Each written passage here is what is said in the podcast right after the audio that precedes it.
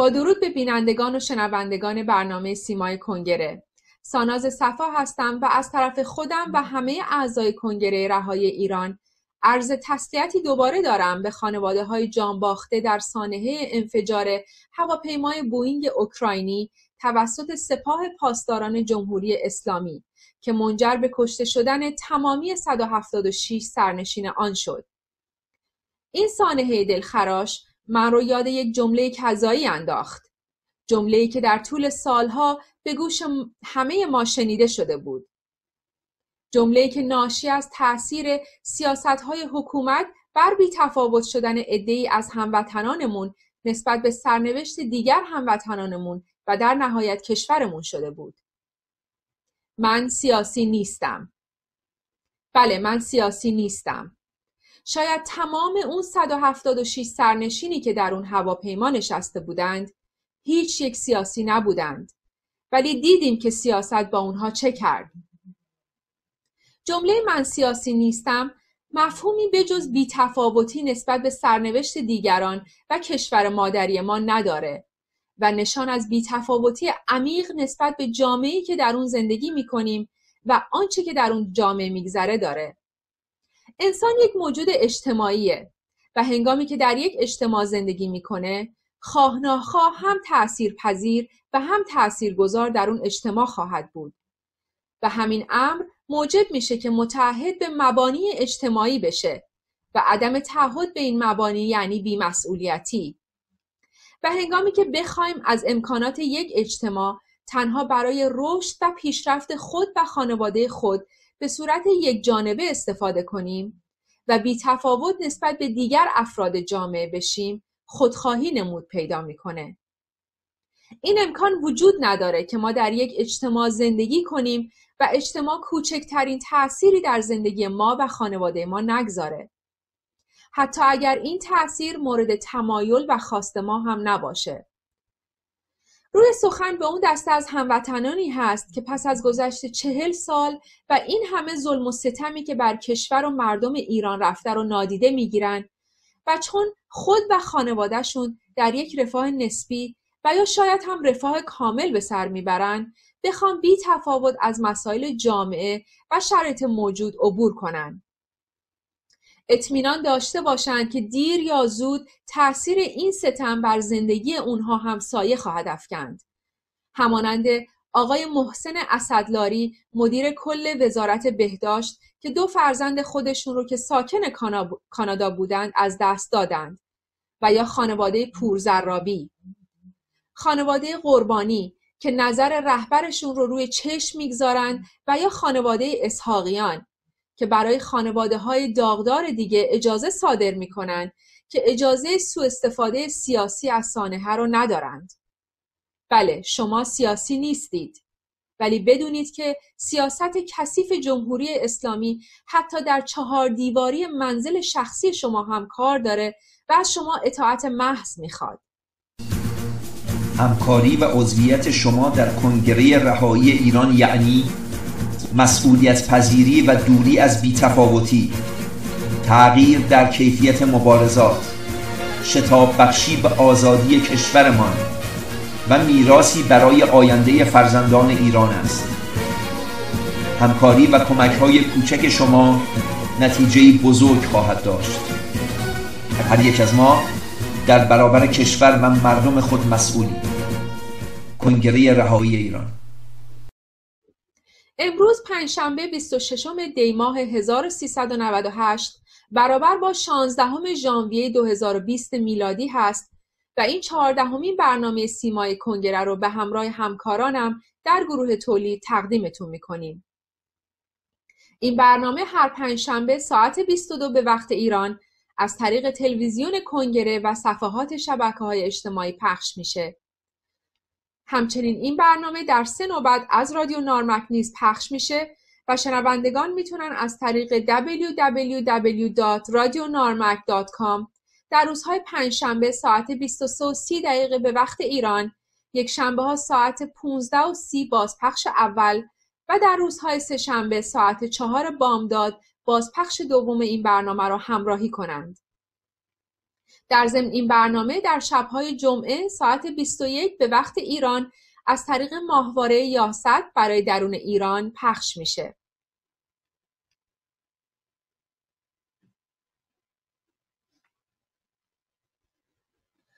بینندگان و شنوندگان گرامی همونطور که در هفته قبل پیش بینی کرده بودیم هفته ملتهبی رو پشت سر گذاشتیم البته پیش بینی ها بر اساس غیبگویی و استفاده از رمل و استرلاب نبود بلکه یک پیش بینی واقع گرایانه و کاملا منطقی بر اساس اصول و مبانی حاکمیت جمهوری اسلامی بود.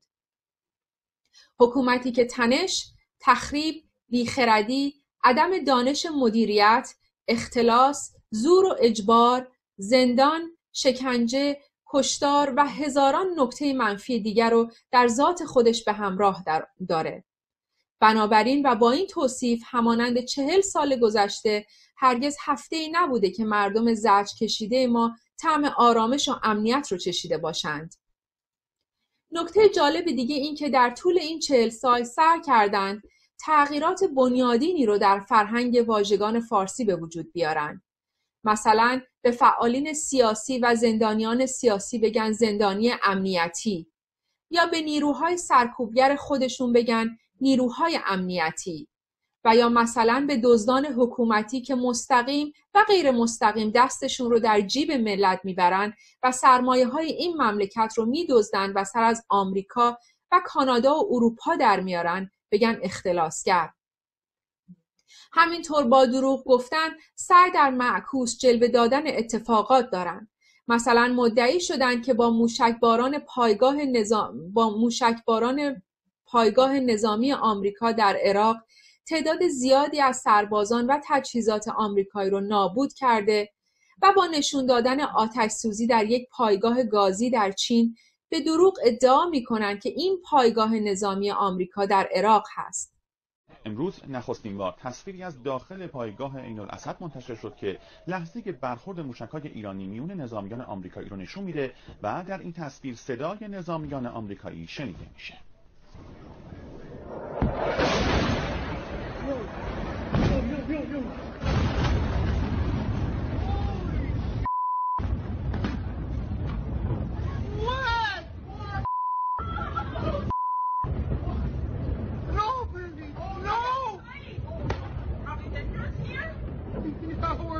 was.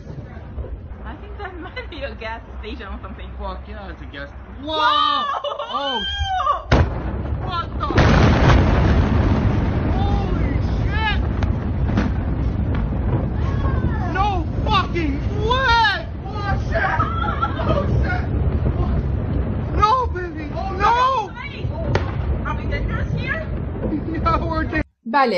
جمهوری اسلامی اشغالگر ایران وضعیت رو به مرحله رسونده که مردم رو به خیابونها کشونده و این بار اونها رو مجبور کرده تا برای احقاق چهل سال حقوق از دست رفته خودشون تا پای جونشون بیستن.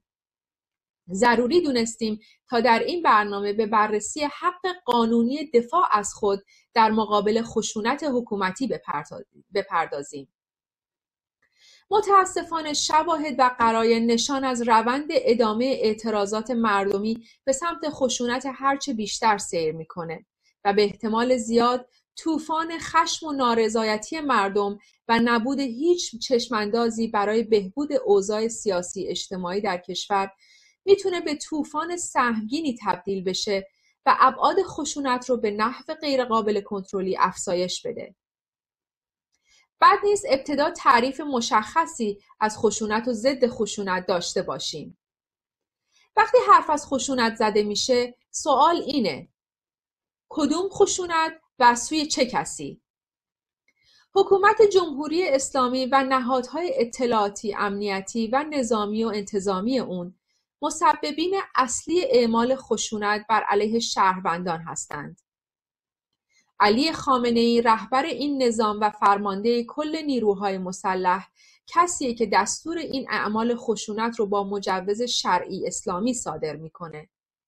سخنان ای دو روز بعد از شروع اعتراضات مسالمت آمیز و گسترده مردم در آبان 98 که گفت اینها اشرار هستند مسئولین کشور هم به وظایفشان به طور جدی عمل کنند. مسئولین حفظ امنیت کشور هم به وظایفشان عمل کنند. این رو با هم ببینیم. ارتش سپاه نیروی انتظامی آماده باشن مهمه خودشون رو برای این مسئولیت بزرگ آماده کنند به کمک یکدیگر بیان به زانو در بیارید و شکست بدید اعتراض از سوی چند میلیون جمعیت در کشور به راه افتاده است. باید مراقبت می‌کردن نباید اجازه می‌دادن این کار تا اینجا پیش بیاد.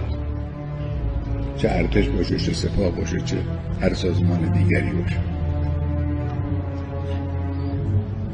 مردم همیشه به طور دائم هیاهو درست می‌کنن غلطم می‌کنن اگر بخوان بکنن.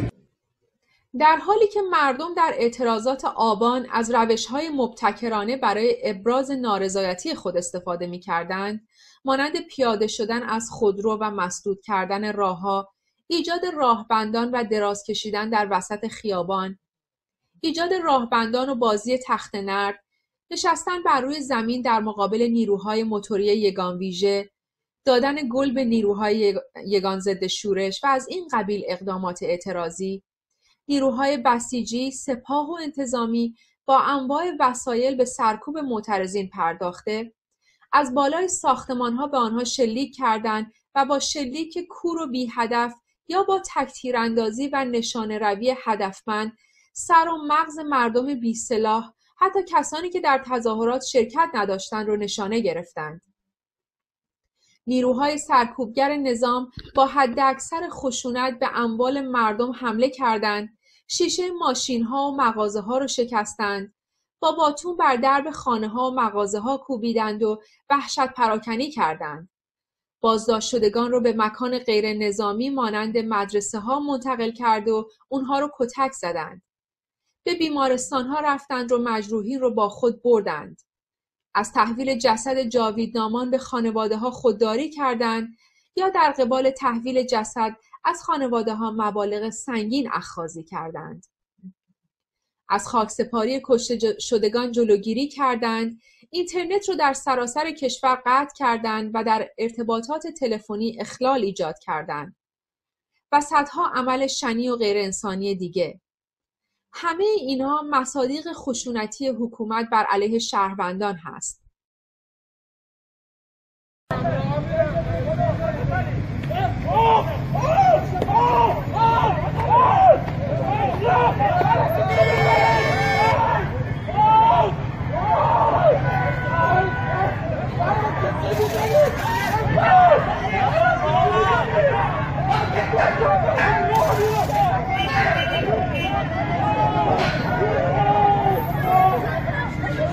بیست و دوم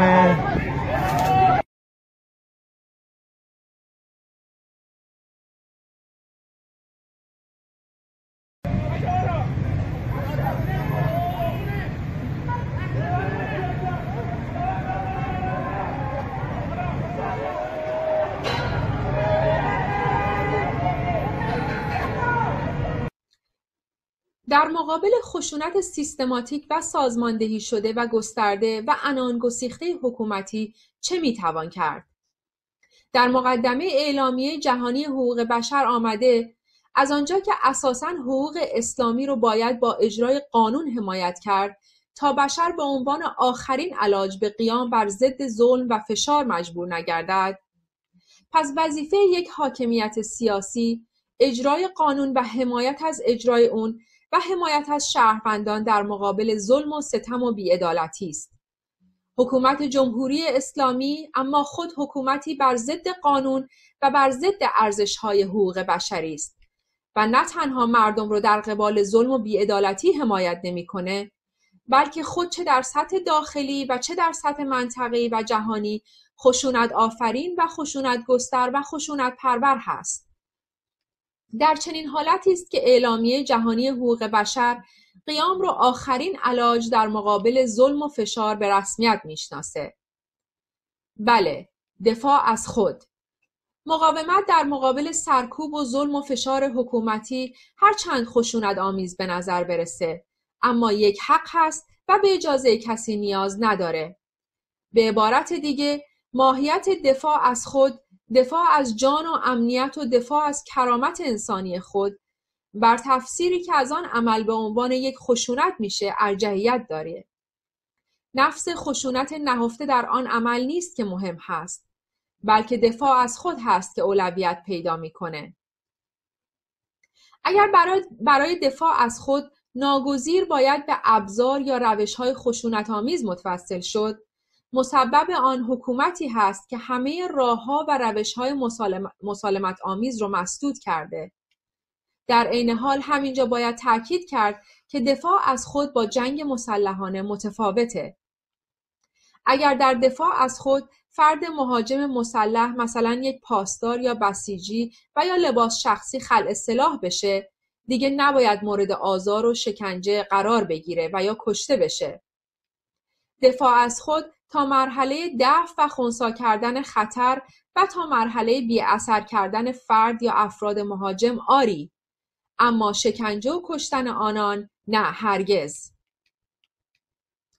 به آنان که در تفبیه خشونت مردم معترض سخن میگن باید گفت یکم تلاش خودتون رو صرف متوقف کردن خشونت سیستماتیک سازماندهی شده تا دندان مسلح، خونریز و وحشیانه حکومت اسلامی و انواع ارگانهای سرکوبگرش کنید و نه مردم بیدفاع.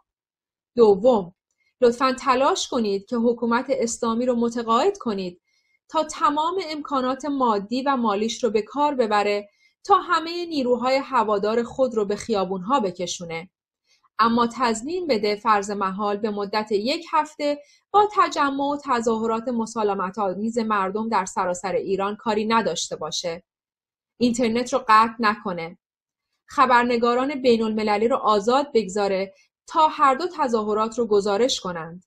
اون وقت معلوم خواهد شد که خشونت پرهیز کیست و معلوم خواهد شد پایگاه اجتماعی واقعی این حکومت خونریز چه میزان هست. آیا راهی عمل، عملی تر از این برای جلوگیری از ادامه خونریزی و برای هستی آزمایی حکومت و دلسوزان خشونت پرهیزش می‌شناسید؟ برای رفتن به تظاهرات به این نکات دقت کنید. حتما با ماسک صورت خود را بپوشانید تا شناسایی نشوید. در صورت امکان تنها به تظاهرات نروید. با سه یا چهار دوست نزدیک در تجمع شرکت کنید. تمامی فایل های شخصی خود را قبل از رفتن پاک کنید. یک کاغذ حاوی شماره تلفن خانواده خود برای شرایط ضروری داشته باشید. در طول مسیر راهپیمایی حتما با دوستان و گروه خود بوده و پراکنده نشوید. از همدیگر به هیچ عنوان جدا نشوید چون قدرت ما مردم در جمع بودن ماست.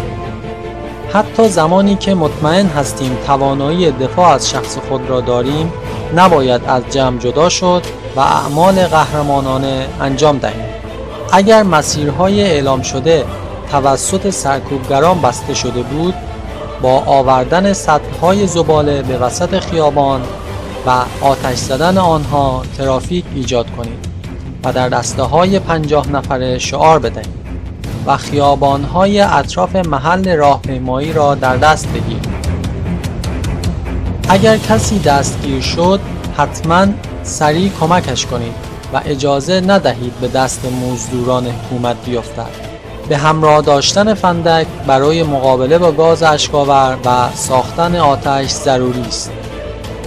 لباس و کفشی را بپوشید که در مواقع ضروری بتوان به راحتی بدوید یا فرار کنید. لباس آستین بلند و زخیمتر مقداری جلوی ضربه های باتوم را می گیرند. لباسی بپوشید که جلب توجه نکند و به سادگی پاره نشود. تا به محل اصلی تجمع نرسیدیم هیچ گونه شعار و اعمال خاصی را نباید انجام دهیم زیرا احتمال سرکوب وجود دارد. وقتی جمعیت در پیاده روها دست کم به 300 نفر رسید به خیابان میاییم تا قبل از تشکیل هسته مرکزی شروع به شعار دادن و درگیری نکنید و خیلی عادی برخورد کنید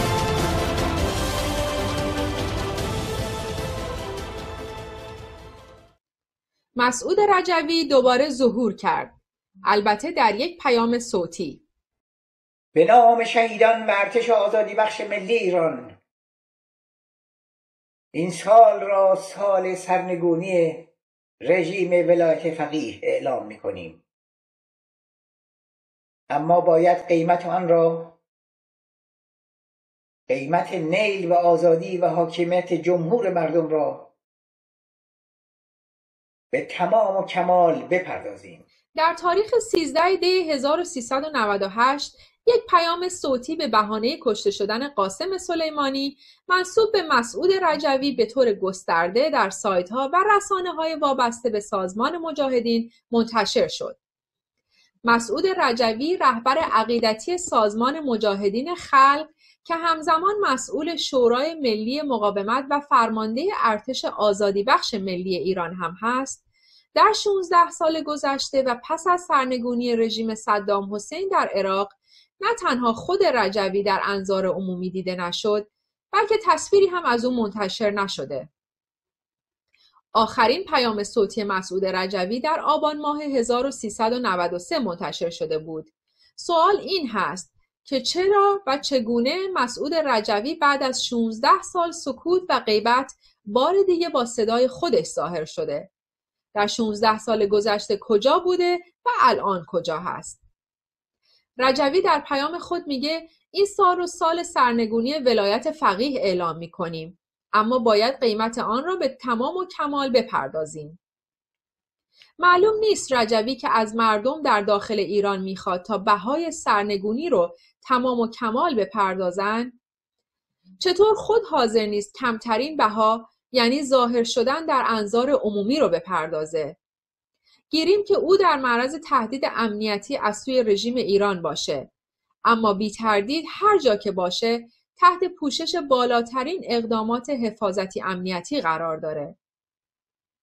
رجوی چگونه به خودش حق میده جوانان رو در داخل ایران و در مقابل سپاه پاسداران تا دندان مسلح به پذیرش ریسک و خطر مرگ فرو بخونه؟ اما خود حاضر به پرداخت کمترین بها یعنی نشان دادن خودش هم نیست. رجوی در ادامه پیام خود خطاب به نیروهای رژیم میگه به خلق و ارتش آزادی و کانونهای شورشی تسلیم شوید منظور آقای رجوی دقیقا کدوم ارتش آزادی بخش و کدوم نیروهای شورشی است؟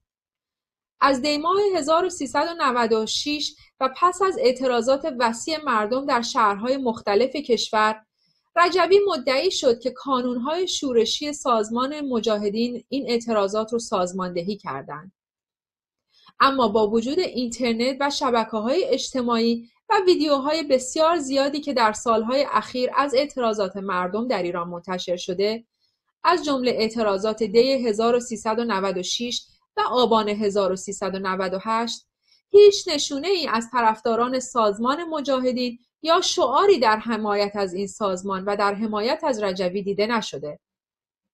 کدوم ارتش آزادی بخش؟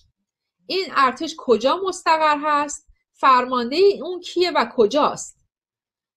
نیروهای مجاهدین در آلبانی اکثرا و بالای 60 سال سن دارند اکثرا بیمار و سال خورده بوده و سالهاست تمرینات نظامی نداشتند اونها اینک در سنین بازنشستگی و از کار افتادگی بوده و خود نیاز به پرستاری و مراقبت های پزشکی دارند.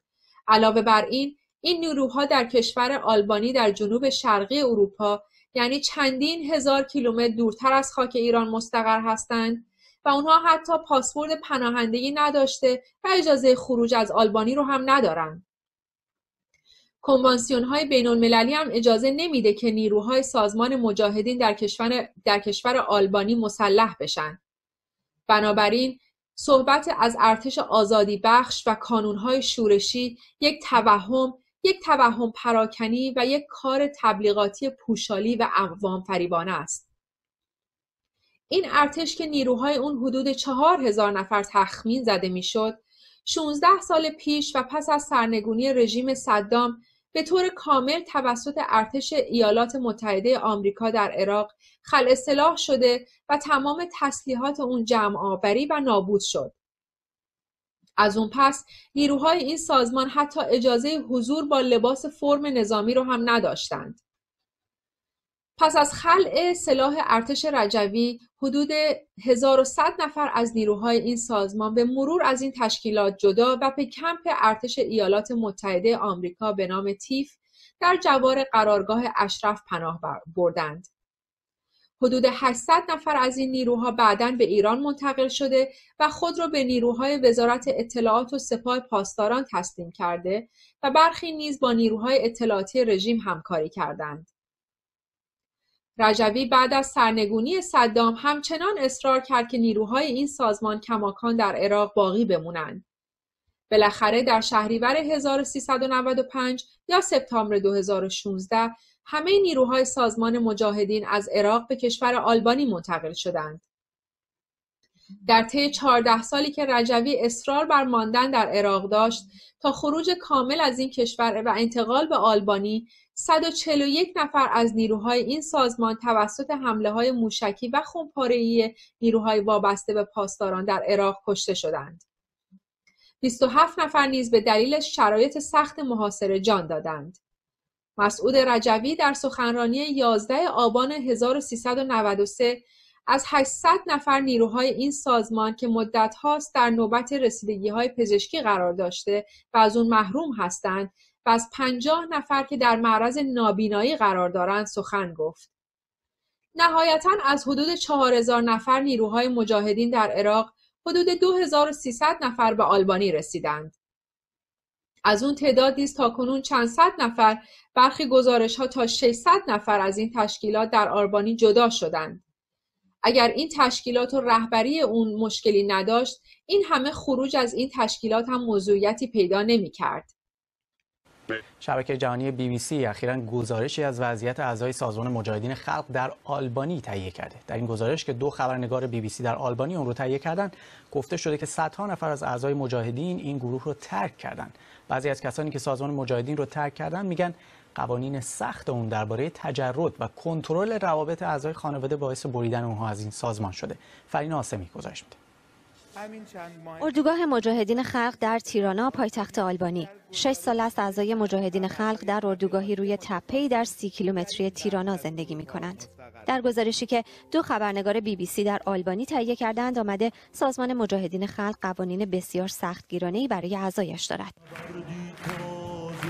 این افراد اعضای سازمان مجاهدین هستند که غالبا لباسهای یکسان به تن دارند و به شدت تحت نظر هستند تا جایی که حتی فکر کردن به روابط جنسی هم ممنوع است. آنها حتی برای سالها از ارتباط با بیرون دسترسی به موبایل و استفاده از اینترنت هم محروم بودند. دلیل ظهور مجدد رجوی چیه؟ بعد از اعتراضات آبان ماه مردم ایران بیش از هر زمان دیگری خواهان نابودی و پایان جمهوری اسلامی هستند. با کشته شدن قاسم سلیمانی و احتمال اقدامات نظامی رژیم بر علیه ایالات متحده آمریکا احتمال وقوع های نظامی بین ایالات متحده و رژیم نیز بیش از هر زمان دیگری بالا رفته. همه اینها تحولات سیاسی اجتماعی در ایران را غیر قابل پیش بینی می‌کنه. هر زمان امکان یک انفجار اجتماعی دیگه وجود داره. همه اینها رژیم رو ضربه پذیر کرده و امکان فروپاشی اون رو بالا می‌بره. در چنین وضعیتی مسعود رجوی با فرصت طلبی کامل وارد صحنه شده تا اگر نمی‌تونه عملا در ایران کاری بکنه اما اگر روند اتفاقات به پایان جمهوری اسلامی راه برد با حضور رسانه‌ای و تبلیغی اون رو به اسم خودش مهر کنه به ویژه اینکه رژیم حضور تبلیغی رجوی با صدای خودش رو برای سرکوب مردم استفاده کرده و معترضین رو به سازمان مجاهدین نسبت میده تا سرکوب و کشتار اونها رو راحت تر توجیه کنه. رجوی هم همین رو می‌خواد. گفته های رژیم مبنا بر ارتباط معترضین با مجاهدین برای رجوی و فرقه مجاهدین کافی است تا رجوی ادعا کنه در ایران نیرو داشته و هنوز هم حضور داره. به تعریفی ای و رجوی برای بقا به هم نیاز دارند. مسعود رجوی در چل سال گذشته بارها از سرنگونی رژیم حرف زده. اما هیچگاه مسئولیت سیاستها و حرفاش رو به عهده نگرفته. او اول باید پاسخ بده که وعده های قبلیش چطور عملی نشده. همونطور که خامنه ای سه ده با هیچ خبرنگار آزادی گفتگو نکرده رجوی نیز حاضر به گفتگو با هیچ خبرنگاری نبوده رجوی نیز خود را همچون خامنه ای رهبر مادام العمر عقیدتی می‌دونه او از دو, دو دهه قبل همسرش مریم رجوی را هم به عنوان رئیس جمهور تعیین کرده و دوباره قصد راه اندازی یک حکومت فامیلی دیگر رو این بار با نام مجاهدین در سر میپرورونه. جنگ مسعود رجوی و سازمان مجاهدین با علی خامنه‌ای و جمهوری اسلامی یک جنگ ایدئولوژیک بر سر دو نوع قرائت متفاوت از اسلام شیعی هست و هیچ ربطی به منافع ملی ایران نداره. تعداد کشته شده های سازمان مجاهدین و ضدیت جمهوری اسلامی با این سازمان هم هیچ دلیلی بر درستی راه و مبارزه اونها نیست. اهداف و ارزش هایی که سازمان مجاهدین اون رو دنبال می‌کنه به انحصار طلبی، دخالت دین در حکومت، ضدیت با ارزش های حقوق بشری، ضدیت با آزادی فکر و اندیشه، ضدیت با آزادی زنان و صدها ضد ارزش دیگه راه می‌بره. رابطه بسته درونی سازمان مجاهدین و رفتار مریم و مسعود رجوی با مخالفین فکریشون هم در درون این سازمان و هم در مورد اونهایی که از سازمان جدا شدند نمونه واضحی از این واقعیت هست که رجوی و سازمان مجاهدین ضد ارزشهای دموکراتیک بوده و نمی‌تونن حتی جزی از یک راه حل برای ایران دموکراتیک بعد از جمهوری اسلامی باشند. هر جا که من دوتاست باید که ما شوند. منها چو ما شدند باید به پا شوند. زیرا که زندگی در خانه زنده است. تا مرگ بردگی راهی نمانده است. آنگه که در خطر فردای میهن است آنگه که رهبر راه تو دشمن است رأی تو مرگ توست.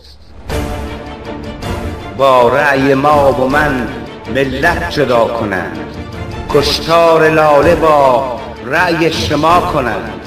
تا نان سفرت را بیش کم برند اندیشه تو را از ریشه بردارند آنگه که زادگاه در حال مردن است آنگه که خون ما چون آب خوردن است رأی تو مرگ توست. شیخک به رأی تو میهن به خون کشید ایران گرفت و تا مرز جنون کشید با مذهب آمدند ایران جدا کنند هر چکه از وطن پخش و پلا کنند. آنگه که در خطر فردای میهن است آنگه که رهبر راه تو دشمن است رأی تو مرگ.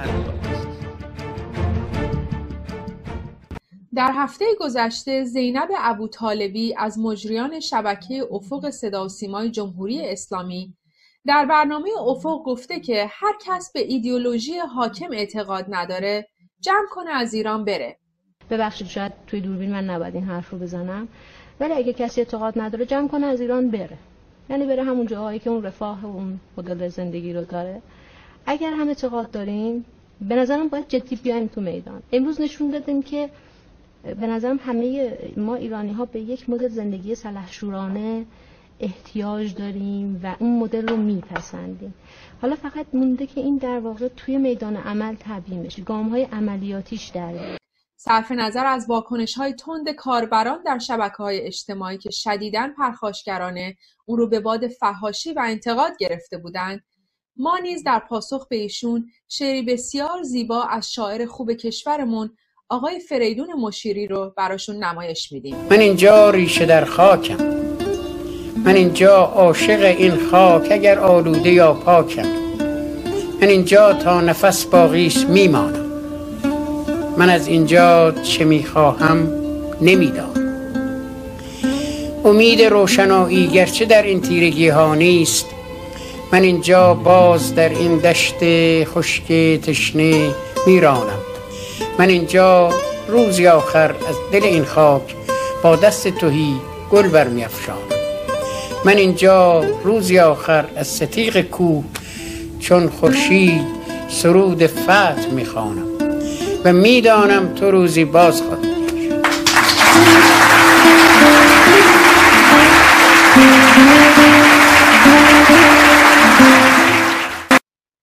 نوبت برنامه نگاه دوم رسید. با خانم شیرین یادگاری کارشناس ارشد روابط بین الملل و عضو سازمان عفو بین الملل برنامه رو ادامه میدیم.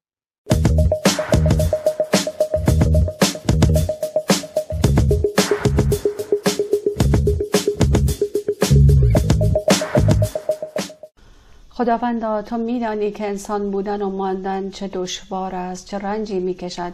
آن کس که انسان است و از احساس سرشار است. درود بر شما و تمام مخاطبین سیمای کنگره رهایی و درودی به بلندای آسمان به تمام عزیزانی که در بین ما نیستند هفته پر التحابی رو گذروندیم و در واقع با تک تک شما ما اینجا در قربت اشک ریختیم و با شما همراهی کردیم و تمام هموطنان من چه در جامعه کانادا در اینجا و چه در ایران در کنار شما بودند و به مراتب ابراز تسلیت کردند نامه های مختلفی فرستادند و اینکه تمام خشم ناراحتی و همدردی خودشون رو با شما اعلام کردند. در ابتدا صحبتم رو با بیتی از شاعر معاصر کشورمون شروع کردم. فقط تأکیدی بر این باشه که انسان بودن خیلی سخته. انسان موندن ارزش های اخلاقی رو رعایت کردن دروغ نگفتن.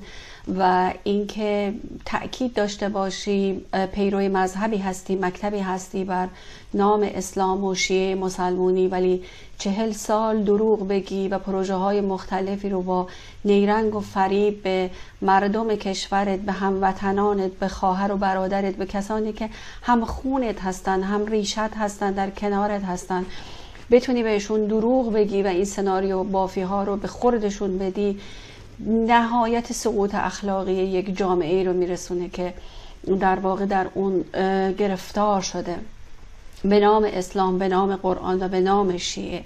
و مهمتر از همه این هستش که این تعصب های مذهبی این ریشه هایی که در اسلام وجود داره و اکنون بسیاری سینه چاک این مطلب هستن نمی‌تونن دیگه مدعی بشن و دروغ بگن و انکار بکنن و بگن که ما نبودیم. در واقع خودتون بودین و با این دروغ ها چهل سال سرنوشت مسلمون ها رو سرنوشت مسلمونان واقعی رو کسانی که هویت ایرانی دارن و اعتقاد دارن زیر سوال بردید هویت ایرانی رو تهدید کردین امنیت ایرانی رو تهدید کردین. امنیت جامعه بین الملل رو در خارج از مرزها تهدید کردید نیروهای دیگه رو به خدمت گرفتید؟ از نیروهای افغان نیروهای سوری نیروهای نیابتی نیروهایی که در واقع در خدمت شما هستند و سرنوشت میلیون ها انسان رو برای تشکیل این اسلام شیعی هلال شیعی و امت واحد به خطر انداختید. و جالب اینجاست که هیچ عذرخواهی رسمی و در واقع هیچ شرایطی رو ما شما ندیدیم در این مدت. و هنوز که هنوز رئیس جمهور حکومتتون اعلام می‌کنه باز هم مورد دیگه ای هست و شما می‌خواد که صادق باشید و میگه تنها نبودید. به هر حال اینها موردهایی هستش که باید تجدید نظر اخلاقی انجام بشه. و ما تمام صحبتامون در مسائل حقوق بشری تاکید بر این هستش که انسانیت و ارزش های اخلاقی رو زنده کنیم و بگیم تبعیض جنسیتی تبعیض مذهبی تبعیض قومی و هر تبعیضی ممنوعه. و بر اساس و تمام مسائل حقوق بشر بر اساس بالاترین استانداردهای بین الملل شکل گرفته.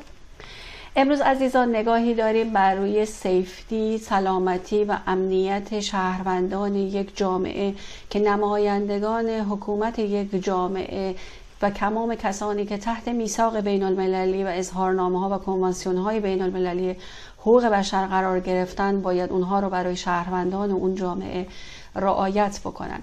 این کنوانسیون ها که در دسامبر 1966 تصویب شد یک بار دیگه در ششمین کنفرانسی که در مونترال کانادا برگزار شد بازبینی شد و به نام HU1A و HU1B به نام Healthy and Safety System in a Government عنوان شد و در سال 2014 آخرین ورژنش در اختیار شهروندان قرار گرفت. به طوری که تاکید می‌کنه بر روی سلامت جسمی سلامت روحی محافظت فیزیکی محافظت اجتماعی و محافظت از آسیب های احساسی. و دقیقا تاکید می‌کنه که حکومت ها و نمایندگان اون باید ریسک ها رو به حد اقل برسونن و از خطاها خطاهای غیر منطقی و غیر اخلاقی که مردم یک کشور رو تهدید می‌کنه امنیتشون رو و سلامتیشون رو پیشگیری بکنن. و بر این سه شاخص مهم تاکید می‌کنه و باز هم من عنوان می‌کنم محافظت فیزیکی محافظت اجتماعی آسیب های احساسی. به طوری که ما الان می‌بینیم جمهوری اسلامی مرتب بر روی این آسیب های احساسی مانور داده در طی این چهل سال و همکنون هم نشسته و مرتب گروه های تونرو و افراطی رو تشویق می‌کنه که در واقع ترس و ترور و وحشت رو افزایش بدن به طوری که تئوریسینشون یا سخنرانشون به نام آقای پناهیان به سراحت به تندروها اعلام می‌کنه که وارد توییت های سربازان خانواده های سربازان امریکایی بشین و در واقع اونها رو بترسونید و بگید که شما مسئول 220 هزار کشته ای بودید که بعد از انقلاب برای ما به وجود اومده و ما از شما انتقام سختی می‌گیریم و در واقع اونها رو تهدید بکنید با ترس و روب و وحشت. اونها رو وادار بکنید که سربازادشون رو به کشور برگردونن و بگید که ما انتقام سختی نمایندگان حکومت اسلامی از شما خواهیم گرفت. این چیزیه که به سراحت داره تدریس میشه داره تشویق می‌کنن نیروهای نیابتیشون رو. و در واقع این احساس خطر رو برای ما شهروندان ایرانی با هویت ایرانی و دیگر عزیزانی که در خارج از مرزها هستند به وجود آوردن با گروه های نیابتیشون. و این الان برای جامعه بین الملل آشکار شده و دیگه نمی‌تونن انکار بکنن. برای اینکه مستندات و فکت هاش هست و مرتب همه دارن به اونها استناد می‌کنن.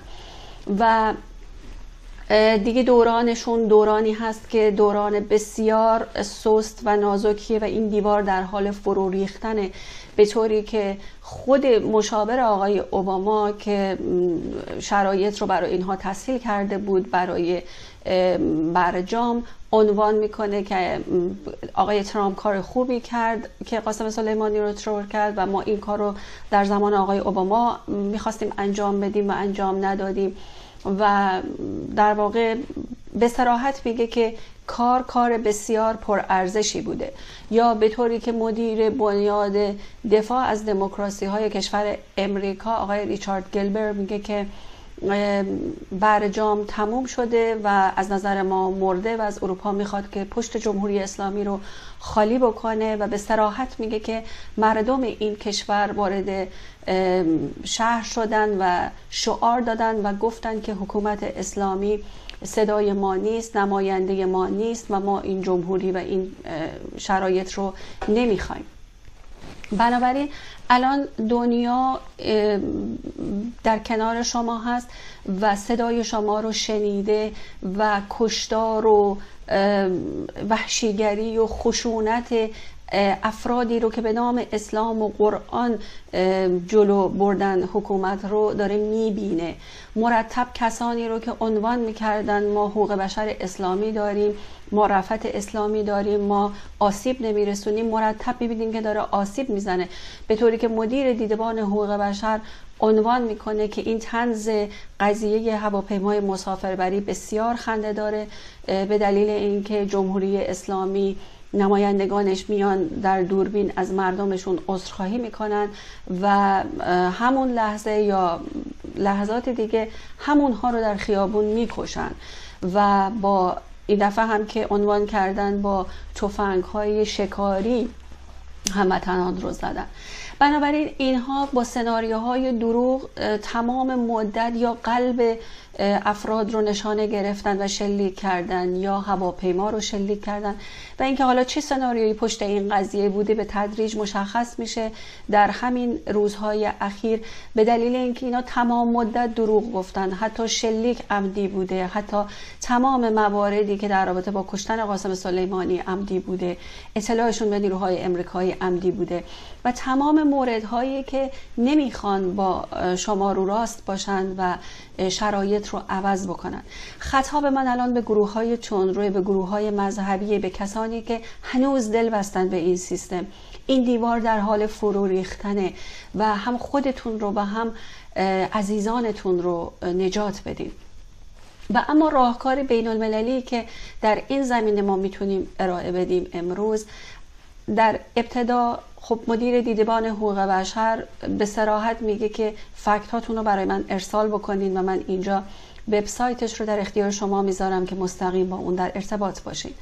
در مرحله دوم از حقوقدانه های بین المللی کشور از جامعه فریهیخته و اسادید فرهنگی کشور می‌خوام که دست به کارشن با نامه های خودشون در واقع کسانی که پست و مقامی دارن در جمهوری اسلامی متقاعد بکنن که با صلح و در کمال آرامش کنار برن و یک جامعه موقتی تشکیل بشه تا زمانی که یک انتخابات آزادی زیر نظر نهادهای بین المللی انجام بشه احزاب مختلف شرکت بکنن و بریم به سمت یک دموکراسی واقعی و برای سرنوشت خودمون تعیین تکلیف بکنیم. به طوری که دیگه در رفاه و امنیت کامل بتونیم از ابزار و تکنولوژی روز استفاده بکنیم. از هواپیماها از اتوبوس ها و ماشین هایی که در جاده ها هستند و این شرایطی که اکنون در اون گرفتار شدیم تله بوده که جمهوری اسلامی به نام مکتب قرآن برای ما به وجود آورده و ما اون رو با ارزش های اخلاقی حقوق بشری دوباره به خودمون هدیه بکنیم. در این زمان و این برهه که شما غرور ملی رو دوباره برگردوندید هنرمندان رو با خودتون همراه کردید می‌تونید اساتید و نخبه های فرهنگی جامعه رو با خودتون همراه بکنید از نفوذ کلامشون استفاده بکنید و بخواید که شرایط رو برای شما تسهیل بکنم.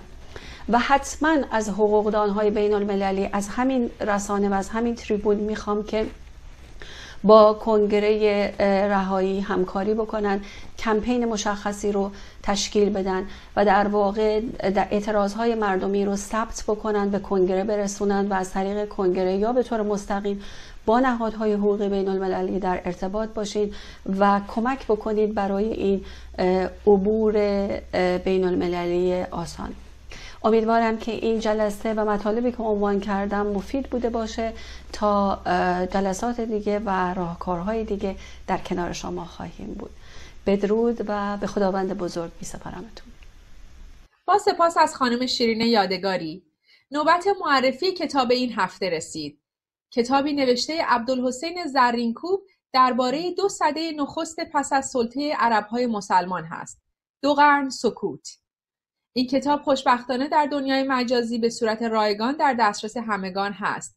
امید داریم با مطالعه این کتاب با بخشی از تاریخ کشور زرش کشیدمون پس از حجوم اعراب در صدر اسلام آشنا بشید. در اینجا برنامه این هفته به پایان می‌رسه.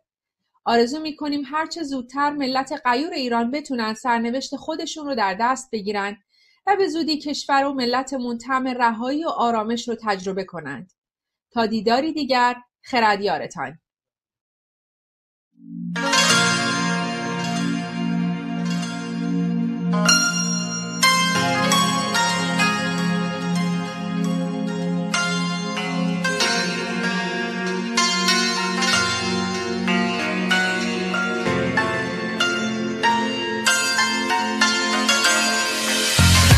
قسم به زندگی که مرده قسم به مرگ اون شهید قسم به قصه دلو که آخرش سر نرسی. قسم به مهر مادری قسم به یار و یاوری قسم به اون خدایی که بین ما کرده داوری. قسم به همه وجود قسم به سجده و سجود قسم به لحظه ودا. قسم به مرگ این صدا قسم به بغض سینه ها قسم به خیسی نگاه قسم به اون حقیقتی. که گم شده توی صدا به اون طلوع بینشون به اون همه خطونشون قسم به اون حقیقتی که معلومه با رنگ خون قسم به مرگ گله یاست قسم به هر چیزی که خواست قسم به اون جوونی که زندگی کرده آس قسم به زجه یه مرد واسه رسیدن برون قسم به گریه دل و قسم به اسم بینشون قسم به زخم دشنه ها قسم به مرد قصه ها قسم به گرمی وجود قسم به غم این صدا واسه تلخی زهر موش واسه حقیقتی خاموش واسه جدایی دل و واسه یاد تو فراموش واسه دستای پاکی که به گناهی آلوده شد واسه خیال آرامش که هیچ وقت آسوده نشد. قسم به چشای بسته و خواب دور. قسم به آدمای مرده یه شهر شلوغ. قسم به قصه گوی قصه و مرسی خوب. قسم به وسعت عشق و به مرز جون قسم به زندگی که مرده. قسم به مرگ اون شهید. قسم به قصه دل و که آخرش سر نرسی قسم به مهر مادری قسم به یار و یاوری قسم به خدایی که بین ما کرده داوری. قسم به همه وجود قسم به سجده و سجود قسم به لحظه ودا قسم به مرگ این صدا. قسم به بغض سینما قسم به خیسی نگاه قسم به اون حقیقتی. که گم شده توی شش صدا ساله بود که پدرش مرد و چیزی نداشت جز کفنی که برد و اون موند و مادری که نا نداشت. دیگه خوشبختی تو زندگی جا نداشت. سخفی که گریه می‌کرد زیر بار غم گرفته بودم جای خونه. اون شاهد زندگی اون گریاست اون فقر رو دید تو صورت خواهر زندگی توی برهوت محضی که زنده نیست اون توش داره جون میده. وقتی زندگیت میخه از فقری که تو امان با خاری و زجری. که از چشای در و همسای جاری. چه شد از تیر نگاش فراری اون شاهد زندگی غم و وحشت اون که برباد رفت از دست منم. من راوی اون کسایی هستم که از فقر دخترشونو میفروشه. کارگری که آخر ما شرمی میشینه توی چهرش و این زندگی. بعد از دیروز داره بدتر میشه. صبح تا شب سگ دو باز لنگی. از مادری که پسراش توی بندن نه امید چه امیدی؟ اگه برگردن جلو بندش میریزه واسه دیدنشون مادر مطمئنی که پسرات زنده. وقتی توی مملکت خودت غریب جز خفقان از همه چی بی نصیب. تو آدم نیستی اینجا یه کاریکاتوری. تو مهره تو دستای دیکتاتوری. قسم به اون خدایی که تو میگی هسته. اگه هست پس ما پاک شدیم مسئول لیسته. اگه هست پس چرا خفقون گرفت؟ شاید این تیک زمین از یادش رفته. نمی‌دونم شاید این خاک نفرین شده. تو بگو چرا زندگی واسه ما مرده تو بگو چرا قسمات همه رنگ بغزه این جواب آدم بودن و مزده. زندگی تو زمینی که قسمش دروغ. دعا نکن داداش خدا سرش شلوغ. قسم به همه وجود. قسم به سجده و سجود. قسم به لحظه ودا. قسم به مرگ این صدا. قسم به بغض سینه ها قسم به خیسی نگاه قسم به اون حقیقتی. که گم شده توی صدا. هفت و سی دقیقه از شهرک گلستان ببینید چه بلایی سر جوانای مردم آوردن که اومدن از حق خودشون دفاع کنن. خب ببین سرتو بگی پایین. اینجا تهران سر کوچه یکی از کوچه های تهران سر.